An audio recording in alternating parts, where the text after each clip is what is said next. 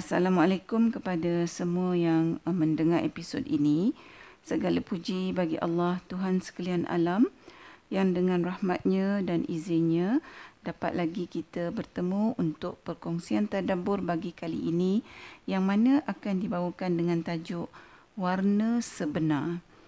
Uh, tadabbur kita pada kali ini adalah bagi ayat 8 surah Al-Baqarah iaitu firman Allah yang bermaksud di antara manusia ada yang mengatakan, kami beriman kepada Allah dan hari kemudian, padahal mereka itu sesungguhnya bukan orang-orang yang beriman.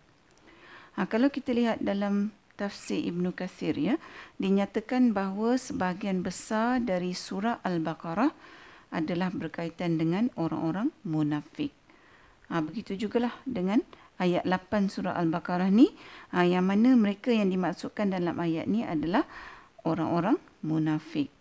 Ha, di dalam tafsir Ibn Qasir juga dinyatakan bahawa selain daripada surah Al-Baqarah ni, ayat-ayat uh, yang berkaitan dengan orang munafik ni juga terdapat dalam uh, surah At-Taubah, surah Al-Munafikun dan juga surah An-Nur. Ha, jadi kalau kita lihat ya begitu banyaknya ayat-ayat yang Allah turunkan berkaitan dengan golongan munafik ni. Uh, mengapakah begitu banyaknya ayat yang Allah turunkan berkaitan dengan orang munafik ni? Uh, untuk menjawab soalan ni, uh, kita boleh jumpa jawapannya dalam tafsir Ibn Kathir.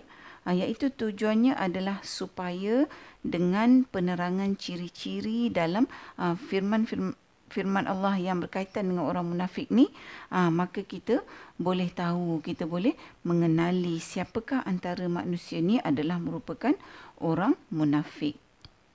Ah, dalam salah satu episod yang lepas kita ada bincangkan ah, sedikit tentang ciri-ciri orang munafik. Uh, iaitu ciri-ciri yang dinyatakan dalam sebuah hadis yang diriwayatkan oleh Imam Bukhari dan Muslim uh, yang bermaksud daripada Abu Hurairah radhiyallahu anhu bahwasanya Rasulullah sallallahu alaihi wasallam bersabda tanda-tanda orang munafik ada tiga iaitu apabila dia berbicara dia dusta. Apabila dia berjanji tidak ditepati.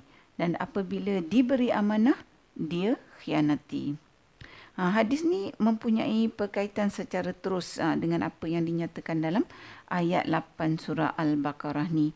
Ha, di mana dalam surah Al-Baqarah ayat 8 ni Allah mengatakan bahawa sebahagian daripada manusia mengaku bahawa mereka beriman.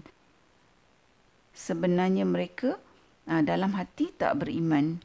Iaitu apa yang mereka cakap bukanlah apa yang sebenarnya dalam hati mereka. Ha, jadi maknanya percakapan dan perbuatan mereka tu bercanggah dengan yang sebenarnya. Ha, yang mana ini adalah uh, selari dengan ciri munafik yang dinyatakan dalam hadis yang kita kongsikan sebentar tadi. Kalau kita kaitkan ayat 8 surah Al-Baqarah ni uh, dengan diri kita sendiri. Ha, selain daripada kita ni boleh menggunakan ayat-ayat yang berkaitan orang munafik ni untuk mengenali mereka, uh, macam kita kata tadi uh, ataupun untuk membezakan antara orang beriman uh, benar-benar beriman dengan orang-orang yang uh, munafik. Secara peribadi bagi saya dengan adanya penerangan-penerangan dalam ayat-ayat yang berkaitan orang munafik ni uh, kita sendiri boleh menggunakan apa yang dinyatakan dalam ayat-ayat ni untuk muhasabah diri kita menilai diri kita sama ada kita ni pada satu ketika atau lainnya mempunyai sifat-sifat munafik. Jadi kalau pada bila-bila masa kita ni bersifat atau mempunyai ciri-ciri uh, orang munafik, maka kita boleh cepat-cepat bertaubat dan kembali ke jalan yang benar. Ha, kerana kita takut bahawa dalam keadaan kita ni mempunyai ciri-ciri munafik, waktu itulah Allah ambil nyawa kita. Nauzubillah. Uh, dalam sebuah hadis yang diriwayatkan oleh Abu Daud, Ibnu Majah dan uh, lainnya tentang uh, fitnah-fitnah akhir zaman ya, yang mana antara fitnah-fitnah akhir zaman ni ialah uh, manusia pada ketika tu uh, beriman pada waktu pagi dan kemudiannya kafir pada petangnya. Uh, beriman pada waktu malam dan kafir pada uh, esok paginya. Jadi kenapa kita uh, kaitkan hadis tentang seorang tu menjadi kafir dengan sifat munafik. Ha, kerana kalau kita lihat dalam banyak ayat Quran, salah satu contohnya dalam ayat 9 surah At-Tahrim, Allah menggolongkan orang kafir dan orang munafik ni sebagai satu golongan. Malah golongan munafik ni lagi rendah statusnya daripada golongan kafir mutlak ya. Ha, kerana golongan kafir mutlak tu lebih jujur. Ha, mereka mengaku bahawa mereka memang tidak beriman. Sedangkan orang-orang munafik ni Ha, seperti mana yang dinyatakan dalam ayat 8 surah Al-Baqarah ni, mereka mengaku beriman pada lidah mereka, pada percakapan mereka.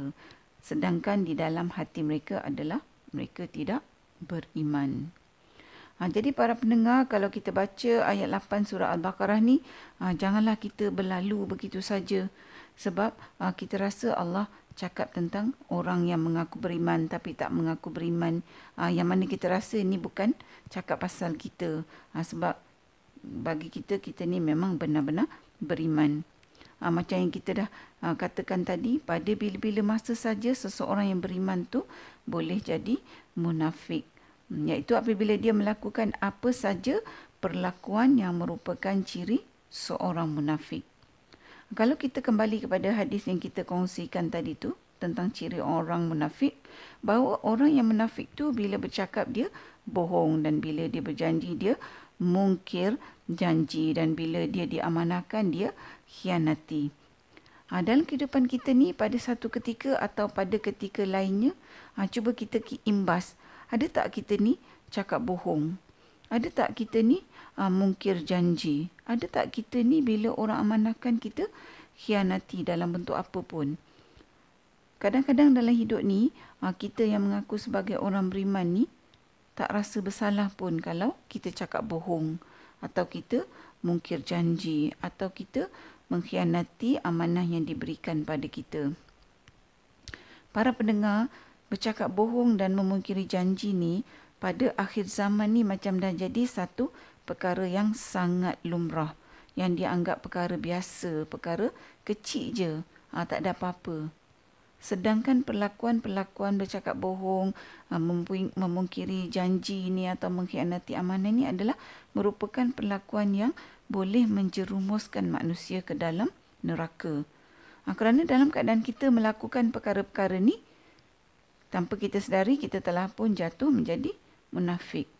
Jadi maknanya kalau kita ni memang tak berhati-hati, kita boleh termasuk dalam golongan yang dinyatakan dalam ayat 8 surah Al-Baqarah ni.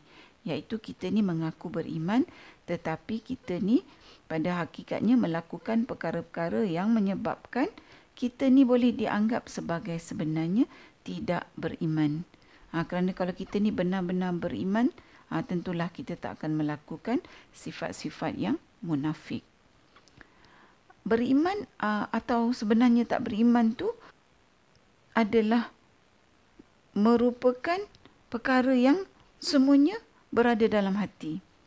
Sudah tentu para pendengar tidak ada sesiapa pun yang tahu apa yang ada dalam hati seseorang tu kecuali orang tu sendiri dan juga Allah yang tahu. Para pendengar syaitan tu mengetuk dada manusia untuk masuk ke dalam hati. Apabila manusia tu buka pintu dada dia, maka syaitan tu pun dapatlah masuk. Dan dia akan berusaha untuk memegang hati kita. Yang mana apabila syaitan dah berjaya memegang hati kita maka dengan mudahlah syaitan boleh memerintahkan kita ni melakukan apa saja yang mahu kita lakukan. Termasuklah melakukan sifat-sifat uh, munafik yang kita uh, telah kongsikan tadi. Kalau kita lihat sifat munafik yang kita kongsikan tadi tu iaitu bercakap bohong, memungkiri janji dan mengkhianati amanah. Sifat-sifat ni sebenarnya adalah berkait antara satu sama lain. Kalau dah cakap bohong tentulah tak menepati janji kan?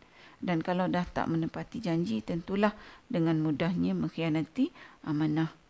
Jadi alangkah ruginya ya kalau sifat-sifat ni dah menjadi begitu sebati dalam diri seseorang tu.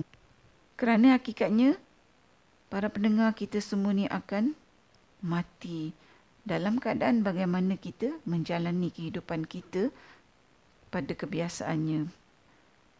kalau kita selama hari ini hidup setiap hari dan melakukan sifat-sifat munafik, para pendengar masih belum terlambat untuk kita bertaubat dengan taubat nasuha dan kembali menjadi orang yang benar-benar beriman. Anda bukan saja orang yang mengaku beriman tapi hakikatnya tidak beriman seperti mana yang dinyatakan dalam ayat 8 surah Al-Baqarah. Jadi para pendengar, kita ni memanglah hari-hari kena muhasabah diri. Menilai perlakuan-perlakuan kita pada setiap hari. Supaya Allah ni melihat kita sentiasa membuat usaha yang ikhlas ha, secara berterusan dalam kita nak memastikan kemurnian dan kesahihan iman kita hingga ke akhir hayat. Para pendengar yang dihormati, Mudah-mudahan Allah sentiasa membimbing kita dan membantu kita dalam usaha kita untuk menjaga kemurnian iman kita di sepanjang hayat kita hinggalah Allah menjemput kita kembali kepadanya. Setakat ini dahulu tadabur kita buat kali ini. Semoga bertemu lagi di episod tadabur yang seterusnya insya-Allah. Assalamualaikum.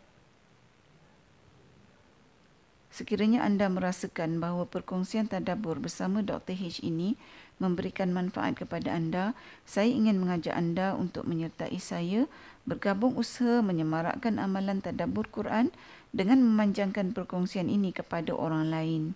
Serta jangan lupa untuk tekan butang follow untuk mengikuti episod-episod yang seterusnya.